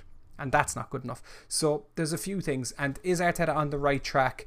There are glimpses of it, yes. I think Odegaard coming into the team again is going to be massive. He very much is what Arteta wants. High press, creative player. We get the ball into the box more when he's on the pitch. Smith Rowe has improved in that sense as well, and I think the two of them will definitely sharpen up the attack. But we're still quite a way away from where we need to be at. And I think we do need to realize, I think Arteta needs to realize we're not as good as he maybe thinks we are based on the training sessions that he's seeing. Because when we want to the pitch at the weekend, they're not living up to what they need to do. Um, what percentage chance do you reckon Arsenal have against City? 5%, 10% chance maybe. If Arteta learns from his mistake against City and goes to try and shut City or against Chelsea and tries to shut City down and comes up with something different like we did in the cup a few years ago, um, then we might have a chance. If he tries to play football, they put five past Norwich, they'll put five past us. Um, sorry, there now. I'm just catching up on all the chat. Uh, Bissouma will be better a better signing than Ramsdale. I can understand the Ramsdale signing. I think Bissouma would be ideal in that team. I was ranting and raving about him earlier, so I won't go on again. He's, I think he's absolutely fantastic. He is exactly what we need. I would bite your hand off for him. Uh, any signings you think Arsenal will make before the window? I do think we will make signings. There's talks of Willian leaving. Um, he's in talks with Corinthians in, in Brazil. is going on loan to Fiorentina. Um, Nketiah is in talks with, with Palace. I think they're just trying to negotiate a fee there. So there's going to be money coming in, and more importantly, there's going to be a lot of wages off the off the book because Kolasinac going to to Fenerbahce. I think if you look at even the loan from Torreira, Willian leaving, even though it won't be his full wages, probably off the books because of the amount that we offered him. And you look at Kolasinac going, and you look at Nketiah going, we'll probably be freeing up quarter of a million a week there between those players um, which gives you a nice amount of cash in the in the wage budget as as Spenzies if we can find the right person. Um, Hudson-Odoi from Chelsea on loan for a season. I heard. I don't think that they will give. They didn't even want Tammy Abraham to leave to a to a rival, so I couldn't see. Um, I couldn't see that happening. And I think that um, Tuchel will want to play him as a right wing back, and if he's getting rid of him, he'll probably sell him. Um, Chelsea have done fantastic business this year. They've sold more than they've like they spent. They sold over hundred million they've covered Lukaku with the sales that they've made, and they haven't weakened the squad anywhere. It's it's incredible business. Um, and I'm not a Chelsea fan in any way, shape, or form. So I have to credit the business that they've done and the way they've gone about it because they basically just bought one of the most complete strikers in the world, the exact missing piece of the puzzle that they needed, and they've done it through the sales of players who they didn't think were going to be in the squad. Tomori, Guehi, um, they sold the other lad to Atalanta, wasn't it? Pasalic. All these guys have been sold to pay for it. Done. Uh, will United break Arsenal unbeaten away league record at Wolves on Sunday? Um, more than likely, if I'm being honest with you. It's not exactly a record I would cling on to as much. It's a nice, it's a, one of those records nice to have. Um, but then again, I say that if Wolves get a goal, I mentioned it earlier, bang, the floodgates could open and they could they could click, and who knows what they could do. If Traore found the back of the net with one chance and he got his confidence up, who knows? Um, and they've got the likes of um, Trincao there, who, uh, who's who's a magician of a player. I think he's absolutely fantastic. Jimenez, if he gets a goal, the Molineux would be absolutely hopping. They wouldn't be able to move because of you know the the story that would be in it. So, eh, you know, you never know. Ball comes out to Ruben Neves and he gets one of his thirty yard screamers. There's you know there's there's things that can happen, but I would expect United I wouldn't expect United to lose. Whether they'd win or draw, I wouldn't expect them to lose anyway. They'll probably beat that record. Um, the only one that Ars- the only one that really matters to Arsenal, I think, is 38 games without the without the loss. That's the only record that's that's there. Um, and just before we, I'll get to that question in chat there. I'll just go through tonight's game. Um, I, I, had to laugh. I was doing my notes as I was watching the game, so it's not looking back on it afterwards as I would do with all the other games. So it's probably slightly different here. But um, I thought that that West Ham were, were superb. They were a better team. They they controlled the game. Um, Leicester had the ball, but West Ham controlled the game um, for large parts. And the opening goal was absolutely brilliant. I thought Rice was superb winning the ball back. The the the ball back then from Benrahma, I thought was a fantastic cross, and the finish from Fornals was superb. Then you have to look at the, the red card. I don't think Ayoze Perez went in to injure Fornals but it was definitely reckless. He saw the player coming. He was aware he was there. He went in with his with his studs up at a lunge. I don't think he was trying to hit the player. I think he was probably trying to plant his foot or whatever. But when you saw the player, you know he's there. You cannot go in with your studs like that. It was reckless, endangering an opponent. Definite red card. And Fornals is very lucky not to have suffered a serious injury on the back of it. And um, because of you look where the contact was made. Um, very easy for an ankle break there or anything to, to happen or any ankle ligament damage with the pressure being put down um, from that area. It just I think he was very lucky to get away with it. But but as I said before that red card, West Ham were the better team. When they went down to the ten men, they just needed to take their opportunities. And the back pass from Söyüncü that Antonio cut out was absolutely horrendous. It was non-league stuff not even looking, trying to play a back pass. Absolutely abhorrent, just terrible. Um, Antonio did well. I thought that Schmeichel actually did enough to make it awkward for Antonio. Um, and if it wasn't for the, the, the runner, they, they could have got away with it. But did well to, to pull the ball back for uh, for Benrahma. Um, then Schmeichel made a, a, couple of good saves to to Antonio, um, which I thought was kind of was keeping Leicester in it, and then all of a sudden they got the ball, goal back through through Tielemans, and you're going, has has has Schmeichel done enough that might help them get a point now if they can if they can push on and get lucky, but the um the goal then that Antonio got his first of the game, it, it reminds me of Lukaku against Arsenal where he used his strength against Söyüncü. His touch was lovely because it took it away from the player into open space and he was able to swivel on it. Thought it was a great goal. Um, and I'm just looking at the notes I had here um, uh, that I said I do find it crazy that Antonio is now West Ham's uh, highest Premier League goal scorer with 48 goals.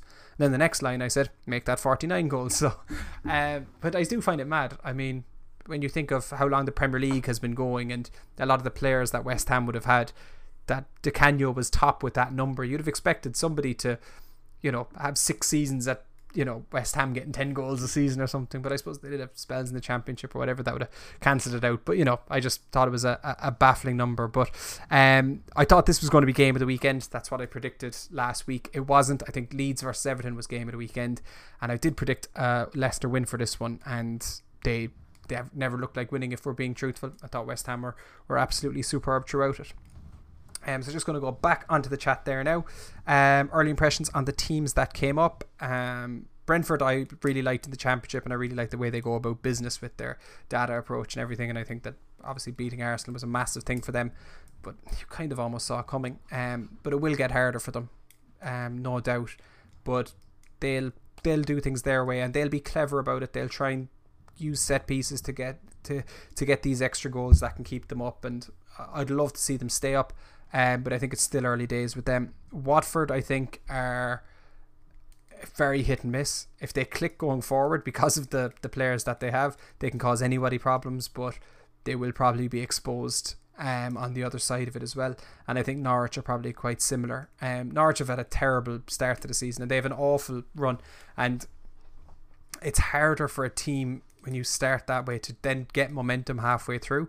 I think that like Brentford getting that early win is massive for them. Watford getting the early win, it's massive for them. I think that it's tougher for Norwich then because they're having to probably get going six or seven games in and try to build up a run then knowing and there's the weight of the relegation zone is on your shoulders already then where you're looking at the points difference that you have to claw back but all those teams have to play the teams that you did but they're spaced out more so I think that's that's very tough for them um, and just anything else that I missed here as well. Do I think that Chelsea will go invincible this season? They're good enough to, but I don't think they will. And the reason I don't think they will is that I think United, Liverpool, and City are good enough to beat them um, on their day. I think that they can beat them on their day. So I think that it's not just one team that could potentially beat them. I think that there's probably three there that could get a result against them. Um, let's say when, when Chelsea are away from home, and the other thing is that in the Premier League there is very often shocks, and there, I've no doubt that there will be a shock that Chelsea will lose a game that they shouldn't lose. They could have done it yesterday; it would have been helpful, but I just think that there's there's too many too many there for them to, to, to too many chances for them to slip up to go unbeaten. But I they would be my tip for the, the league this year. Um, I just think they're incredible to, to, to, to, to look at. I think they're absolutely superb. Um, and Jordan's saying, I agree, look at Sheffield United, exactly. You get on a run early days and it can keep you up. You look at Blackpool those years ago, uh, it nearly kept them up, even though they were terrible from Christmas onwards because they had a run early in the season. So, you know, you there's a there's there's a lot like that that you just have to get on a run early, get your points on the board, and then just try not to completely capitulate. Just start picking up points every now and again. You're not going to win a lot in the bouts, but if you lose three on the bouts, get a draw, get a win after it, lose one, win one. You know, that's you just need to, to keep plugging away like that. So with the Premier League down, we'll start looking at some of the other the other leagues, and we've been discussing the Championship and the the Friday night kick off in the Championship. It was Swansea against uh, Bristol City, and I was watching it. Um, Swansea were lucky not to be two or three behind early on, and Bristol City looked absolutely fantastic um, with the player who I used to love when he was with Villa, Andre Weimann. He was he was heavily involved in a lot of it, and um, then the chance came to them, and they took their goal. They played a one-two with the post, as you do, and took their chances, and um, yeah, that, that that was it. They um, they, you know, they got the the three points at the end of it, which was very much needed because they were they, they were really in trouble, and under Russell Martin did not look confident at all. um, playing out from the back. And I thought when I saw Bristol City, I even tweeted it out. I was like, they're in trouble here. I said they are in trouble. Um, Bristol City weren't clinical enough. Had they got the first goal, I think they would have gone on to, to get more, and Swansea probably wouldn't have got anything from the game. And then there would have been massive pressure on Russell Martin. So that will definitely take a weight off his shoulders and um, getting that result. And then the early kickoff was QPR. Uh, Blue Boy, thank you very much for the follow. Uh, the early kickoff then on Saturday was QPR, who came from 2 0 down to get the 2 2 draw, um, thanks to a late Charlie Austin goal. Though I do debate whether Charlie Austin should have been allowed play. I still stand by it that that was a headbutt midweek, and I don't know how retrospective action wasn't taken on it. But it wasn't. Um, they got the they got the draw, they got the two all, and QPR are definitely going to be there thereabouts this season. They're playing very well, and they have a lot of a lot of exciting players. I'm really like watching uh, Chris Willock. I think he's been been one of the, the standout players in any of the, the highlights that I've been watching. Um, so they're definitely a team to to keep an eye on. Um, Austin is chunky. Dislike the bloke. I just the thing about it. The, the reason I dislike Charlie Austin is he's on Talksport now, and Talksport is the is basically where idiots congregate and I said in a tweet there recently that if they brought a penguin into the studio, it would raise the IQ level, and I stand by it. Um, Stoke then kept up their their winning ways. Um, they and they were against Forest, and I feel for Chris Hughton because Forest look bang in trouble. Um, they're not getting results. The performances don't seem to be there, and a one 0 win for, for Stoke there, thanks to, to Josh Tymon and Stoke are, are one of the teams now now joint top on uh, ten points, and I wouldn't have predicted them at the start of the season, but they seem to be doing very well under um, Michael O'Neill. Um, they seem to be playing good football and getting results. So they're probably going to be there thereabouts at the end of the season. Certainly, if they can keep this up. Um, Derby then they got a draw. They dug out a draw against. Um, oh, I can't even remember who they were playing against. Um, it is gone for me. Who were Derby playing against? I cannot remember, but they got the draw. Um, and it's huge for them. It was going, always going to be a tough season for them. Middlesbrough, thank you very much, Jordan. And um, it was always going to be a tough season for them. But all things considered, they've done pretty well and probably should have done better apart from that game against Peterborough when it all went to pieces like a jigsaw in the box at the end. Um, I thought that you know they could they could easily be on. I think they're on five points at the moment. They could easily be on six, even eight points. That didn't seem likely at the start of the season at all. Um, so I think fair play to them if they can keep doing this. It's a young team that are doing it. It's a lot of uncertainty around the club. The the mood must be miserable considering everything from the board. But if they keep getting results, it'll pick up, and once they can get paid every week, you know they'll they'll end up keeping up the the form. They, they you know they could stay up. And I think if they stay up this season, it's absolutely huge for them. Um, and then they can look at trying to address the financial issues that are there, and um, and go again proper. Because uh, it is a big football club, and if if somebody can come in and you know clear that debt and just settle that the ship a small bit. You know, you'd, you'd hope to see them back in, in amongst the playoffs again in a few years as they were for a number of years before this. Um, Cardiff, who I mentioned earlier as well, with, with Mick McCarthy in charge, they kept themselves in, in touch with the, the top three. So they're level with the QPR and Bournemouth. They have eight points. Um, they got a 3 3 1 win over Millwall. West Brom, another one of the teams up with, with Stoke and Fulham uh, on 10 points, 2 1 win over over Blackburn, and they're looking very good uh, with Valérien Ismaël um, at the head. West Brom are looking serious, and I'm going to say now that I wouldn't be surprised if they beat Arsenal on Wednesday because I mentioned it earlier. They have confidence, Arsenal don't, and it's it's not something to be overlooked. If you believe you can do it, you can do anything. So, wouldn't be surprised to see a shock like that. Um, Sheffield United bang in trouble as well. Um, lost 2 1 to Huddersfield. So they've one draw, three losses in their opening four games in the championship after just getting relegated. And you have to look at it and say, why did they get rid of Chris Wilder? Every single person must be asking that question right now. After, when they got relegated back into the championship, he's gotten them promoted before. He got them back to back promotions. Why not stick with that man? You knew you were going down anyway. Keep him there. We believe in you. Let him bring you back up. I just thought a baffling decision at the time, and they're now you know reaping what they sowed. I have no sympathy for them at all because the board that is not the fans, but they should never have gotten rid of of Wilder. He should have always stayed. He should have always had a chance to to continue the great work he had done. But they got too big for their boots because of the work that Wilder had done. Thought they were better than they were, and that's what left him in that position. And I just think it's extremely poor. Um, Fulham then again, as I said, are one of those teams at the top. They got a, two 0 win over Hull, who despite their opening weekend win have been going pretty much downhill since. Um, and then Bournemouth missed a massive chance to, to get up level with those boys on 10 points. Uh, they were 2 0 up against Blackpool, and to, to, to draw 2 all against a recently promoted team like that, um, that's going to be. Yeah, that's going to be a, a big a big loss um, for not big loss, but a big blow to Scott Parker, I think. Uh, but I do think that Bournemouth will get back on track, and I, I really do like Scott Parker. Um, I think he's he seems a really good uh, you know down to earth guy. And I think he's been a solid manager. And you know if he can get promoted with Bournemouth now again, that'll be two teams he's won promotion with. Admittedly, two teams who probably should be there thereabouts. Don't get me wrong, but I, I would like to see it. Um, I do like the guy. Um, and he does try to play football the right way, so I'll always put um, a bit of respect on that. Um, just looking there as well, do you think any managers will be sacked before Christmas? I expect plenty to be sacked before Christmas. Um, I expect Chris Hughton to be gone by Halloween um, for Forest, if I'm being honest with you. Um, I know Swansea won, but Russell Martin, I think he's still going to be there. I don't even know who's managing Sheffield United at the moment, but I can tell you he's his head is close to the chopping board as well. being truthful, um, they'll probably end up bringing back Wilder now and he'll demand twice the wages he was on, all these crazy things. But yeah, so um, that's a quick roundup of the championship. We're going to go into to Europe now. We're going to have a, a little look at Ligue 1. Uh, the Friday night game was PSG, and PSG have been so strange this season. So, so strange. So they stormed into a lead again and nearly threw it away again. Oh, it's Yankovic is in charge. Yes, Jokanovic. That's how we pronounce it.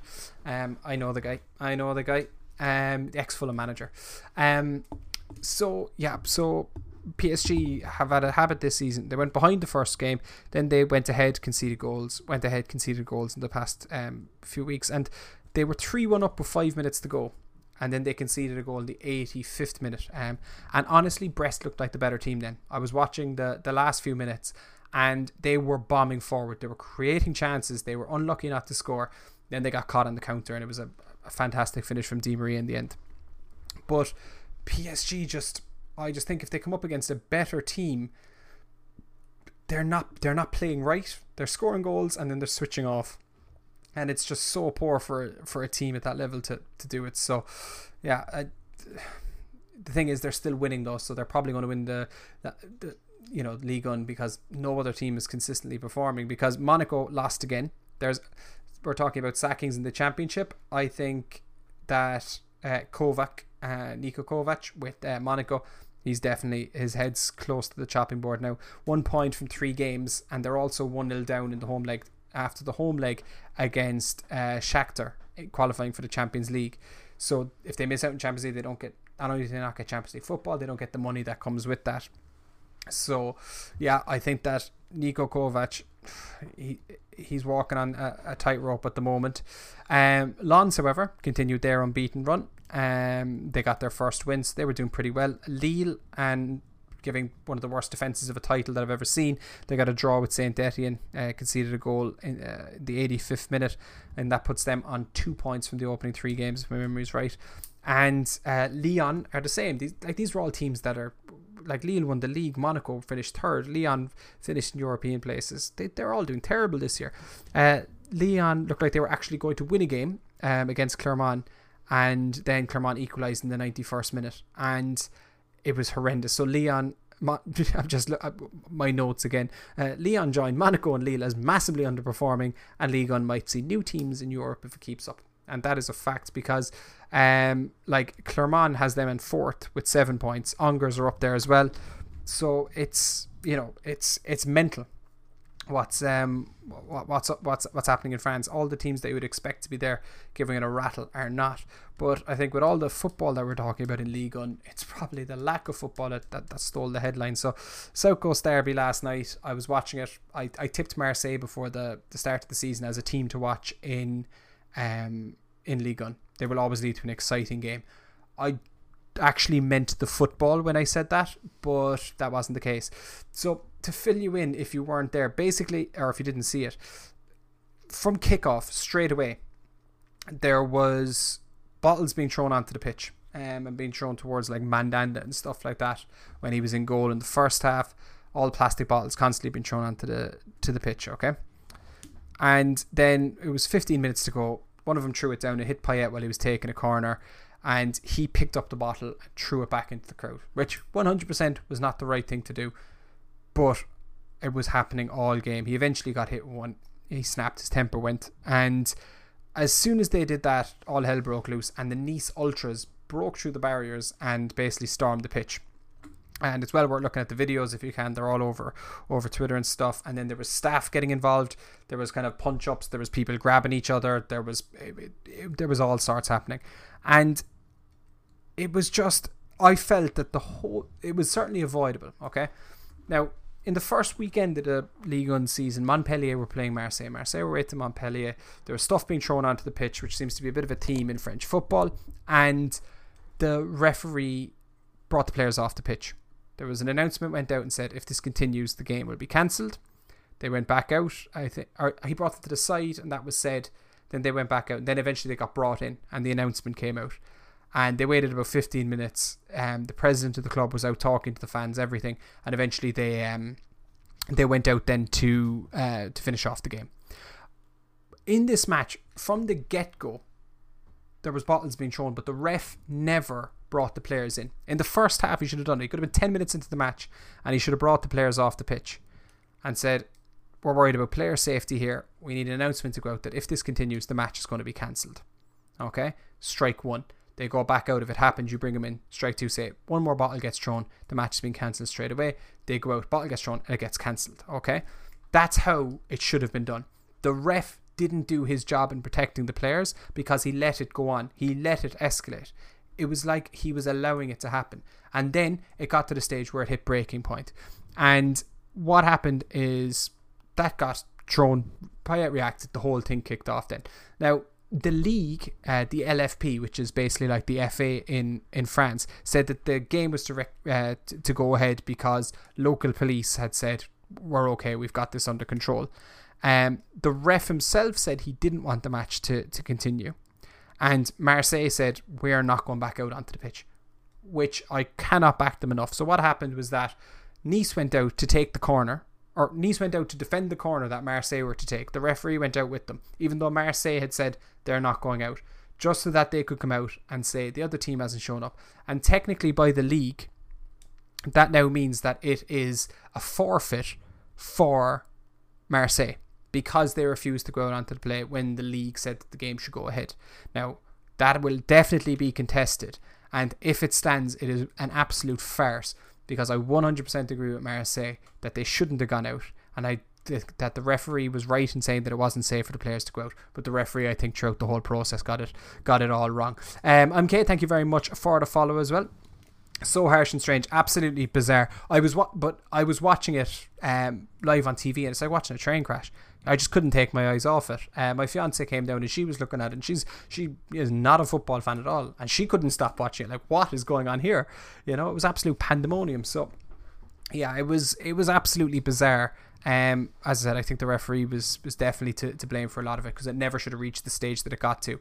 But it's one of those things that if you give somebody an inch, they're going to take a mile, and by not nipping it in the bud early on, it allowed it to escalate and get to the stage that it that it did, um, which was absolutely mental. Um, so now we're going to go on to the, the Bundesliga. So I um just before I actually started the stream properly, I was mentioning Leipzig. Uh, they so they lost last week to Mainz. They bounced back from that four 0 win on, on Friday night, and Dominik Szoboszlai got his, his full debut, and he was absolutely superb. Um, his first goal was absolutely incredible. What a hit it was! If you haven't seen the highlights from the game, do look them up. Um, his first goal was absolutely superb, and the second goal was a low cross that he put in from a cor- from a free kick, and he just floated it in. And it was one of those that if it gets a t- touch from anybody, it goes in. But I got a touch from nobody, and it still went in. Um, so it was um, it was it was it was just something different. It was it was incredible altogether, and um. But yeah, he looks a, a, really good player, and I know Arsenal were linked with him last year when he went to, to Leipzig. And based on what I'd heard about him, I was kind of hoping we'd get him, but alas, it wasn't the, the case, and we'll probably rue that one as we have many others. Um, the shock then I think was Dortmund over the weekend. Um, I mean, losing two one to to Freiburg, I thought was ridiculous. Um, the first Freiburg goal was, was an outstanding free kick. There was there, there was no stopping that. The second goal then I thought was just too easy. The the defending was was poor. Um, Bellingham got one back for for Dortmund. And if you look at the match stats, Dortmund created a lot of chances. Maybe not as clear cut as they would have wanted, but to lose the game, I don't think it was on the balance of play maybe the the fair result. But after winning their first game so convincingly and looking so exciting, to then lose the Super Cup and lose away to Freiburg, all the, the momentum is gone. The complete, you know, the sting has gone out of that that attack that they had built up from the, the first game and the fluidity of their football and everything. Now it's still early days in the season. I'm sure next weekend they could come back and get a win and everybody's delighted with life. But it's definitely one of those things that you're saying, had they got another convincing win against Freiburg, which probably would have been expected. Then all of a sudden you're going, well, they're up for it this season, especially with Leipzig having won so convincingly on the Friday night. So um, it would have been, it, it was really what they needed. And then to make things worse for that, uh, Leverkusen went out and spanked uh, Gladbach 4 0 in the in the late kickoff on Saturday. And Diaby got a goal and assist for this one. Um, and now his goal was, it took a massive deflection. But I watched the highlights from last week. I thought he was Leverkusen's best player um, and got the goal, goal for them last week in their draw. Thought he looked really, really solid this week. Um, and he's one, I think he's one to watch uh, Diaby with with Leverkusen. He's only 22 years of age, I think, but yeah, um, definitely worth worth keeping an eye on. And last week against against Bayern Munich, it was uh, Yann Sommer that basically kept Gladbach in it. Um, Tony Jameson, thank you very much for the raid. Very much appreciated. Hope you had a good stream, and thank you for bringing all those lovely people over to, to come have a have a listen to me ramble on. Um, I am currently um, spouting on about the Bundesliga, um, and I still have La Liga and Serie A to go through. So we're uh, we're not finished just yet as we're we're going through. Um, the the, the leagues. We went through every Premier League fixture in detail. We've touched off the Championship and Ligue 1 and the crazy scenes from last night, and just going through the the Bundesliga now. And uh, I was saying how Yann Sommer kept uh, Gladbach in it last week against uh, Bayern Munich with some great saves, especially towards the end, and against uh, uh, against uh, Leverkusen, apologies, on Saturday evening. He had probably one of the, the worst games of his career. Um, it just nothing went right for him. There was an own goal. There was horror passes. There was it was everything, everything that he could have gone wrong. Most certainly did. Um, so it was it was definitely a night to, to forget for him. And uh, Wolfsburg back to back wins as well. Um, I think they're top of the league at the moment on, on six points after the opening two games. So after finishing fourth last season and getting into the Champions League, they're they're going for it again. They don't look any signs of, of slowing up, so that's good to see. And because um, you want to see, you don't want to see the same teams all the time. You want to see other teams up there challenging. And uh, Bayern won 3 2. Um, they were 2 0 up, and Cologne brought it back to, 2 all. So, fair play to them, putting in a, a good bit of, uh, you know, fucking showing a bit of determination and getting back into it. But uh, yeah, Bayern's class showed at the end and uh, their, their their their first goal actually was a fantastic assist from um, I'm going to pronounce his name wrong, but Musila, I think is how it's pronounced, to, to Lewandowski. And um, Gnabry got the other two, and his, his second goal was a, a bit of a rocket. Um, so, yeah, another player that I look at and go, how did Arsenal let him go? But then again, Tony Pulis said that he wasn't good enough to play for West Brom, so stranger things have happened. Uh, 100 million for Robert. There's Lewandowski's never going to leave. Um, I, I, I still am convinced that that was made up by Sky Sports News to drive a betting market for Sky Bet. Um, I 100% do. Uh, Scooter, thank you very much for doing that shout out there. Um, I just I don't think it makes sense for Lewandowski to leave. Um, and saying he wants a new challenge, fair enough. If he wants a new chat, you know, it would be communicated. I just it made no sense, and it was only Sky Sports that really broke it and I can guarantee I would love to see the the metrics on how many bets were placed on Lewandowski leaving Bayern Munich and who he was going to join next after that announcement versus the two months before it while the champ the, the transfer window's been open. Um, and it's just they know that, that's why I think it's so wrong that Sky can have a news and betting company when it comes to sports, but that's a different issue altogether that we won't uh, we won't get into. So La Liga, uh, next league we're going to have a, a quick look at. I, I, watched the game on Friday night. Um, at the the Betis game, I I watched the. I was kind of between that and the championship. I started off watching the championship game, then at, at halftime switched over to to the Betis match and watched that um out. And it, it was a pretty terrible game if I'm being honest you. It was, it was so boring. Apart from Sergio Canales, who was a joy to watch for um, for Betis, um, and I can remember when he was a youngster coming through Real Madrid, being like, this guy's going to be the next big thing. But he was an absolute joy to watch. But Pellegrini afterwards, I came out with a fantastic quote where he said, "La Liga is the slowest league in Europe and the least amount of actual football."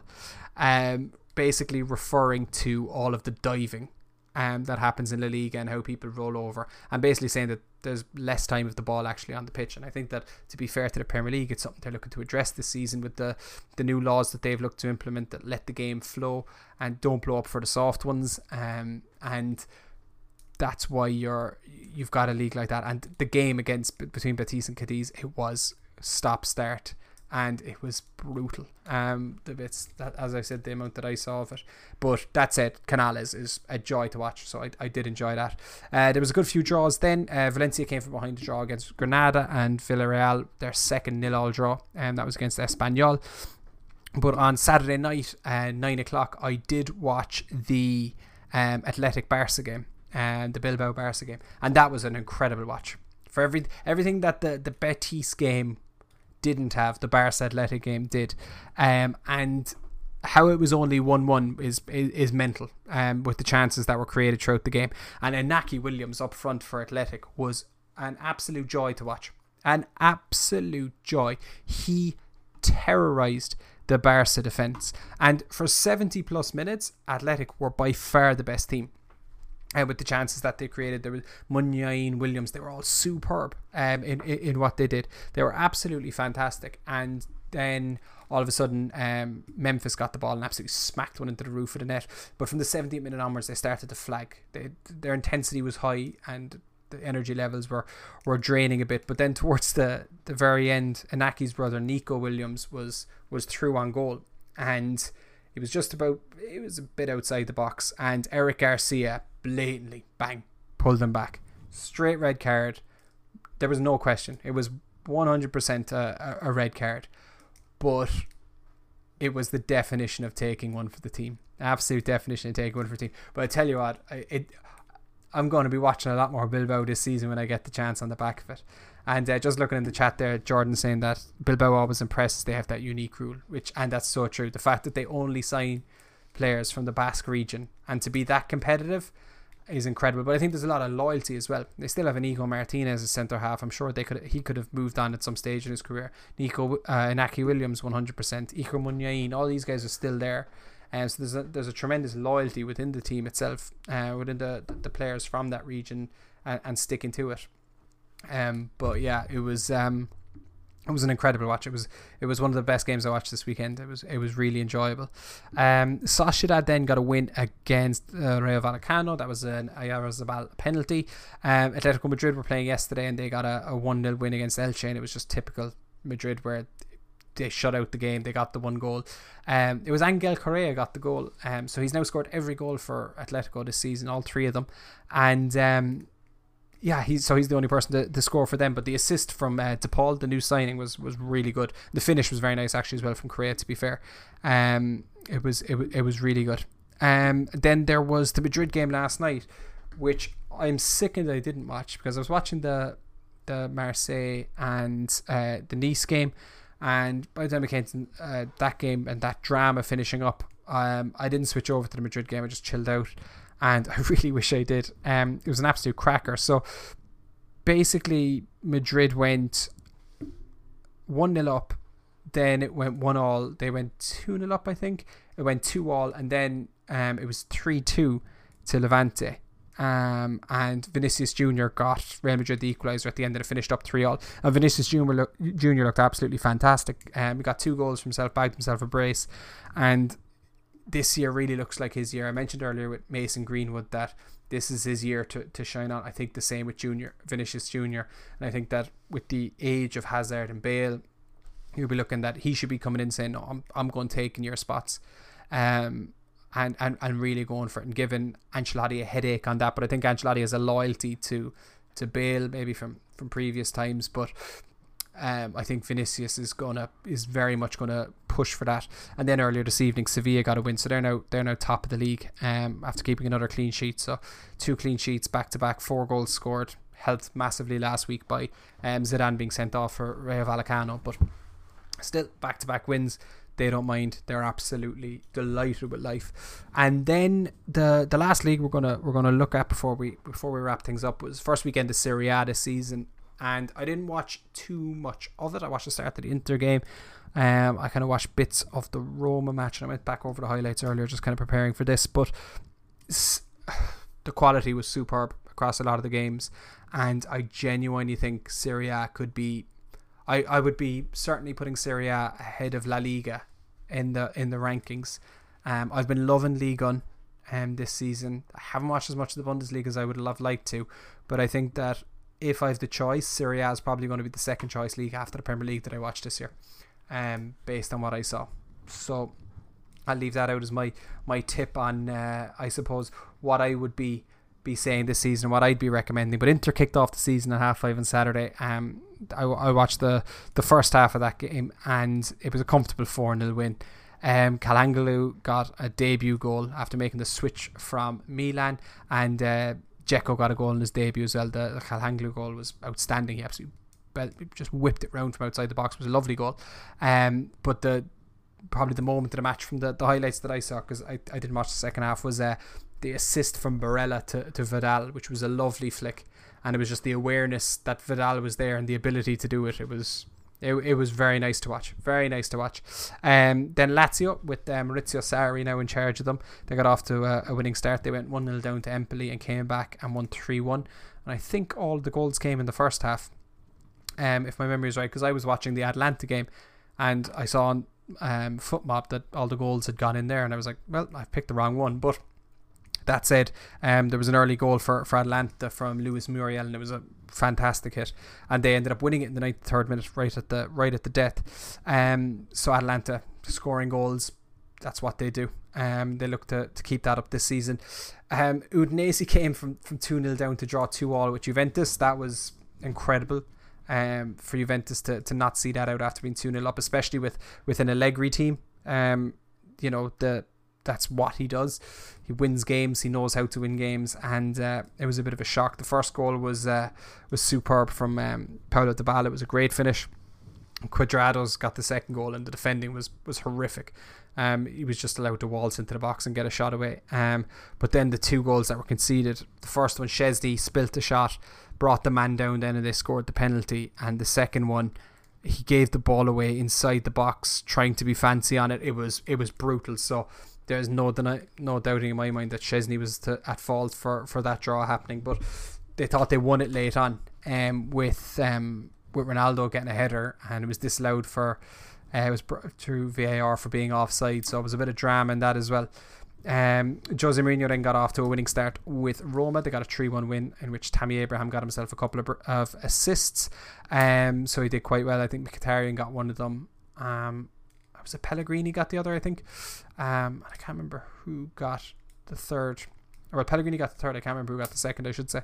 Um, but yeah, um, Abraham looks very good, and it was you know they were both down to ten men. Fiorentina got a their keeper sent off early on. Um, uh, Dragovic, uh, not Dragovic, Dragowski, I think is how it's pronounced, um, the Polish goalkeeper and Zaniolo then on his first game in I don't know how long got sent off for Roma for for a second booking and Napoli won their game then as well 2-0 um Osimhen got sent off um early on. They still won 2-0 and missed a penalty. Insigne missed a penalty and then they got a second one. And he decided to score that as well. Um so that was um that was decent. And AC Milan then were, were earlier.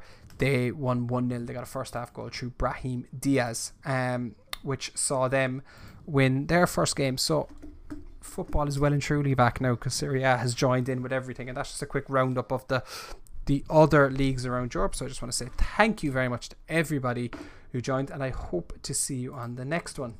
Best of luck. Just want to say a massive thank you to everyone who joined me today live on Twitch during the recording.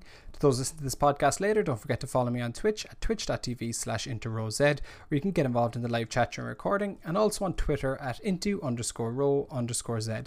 Thanks again for listening, and I'll see you on the next one. Schlager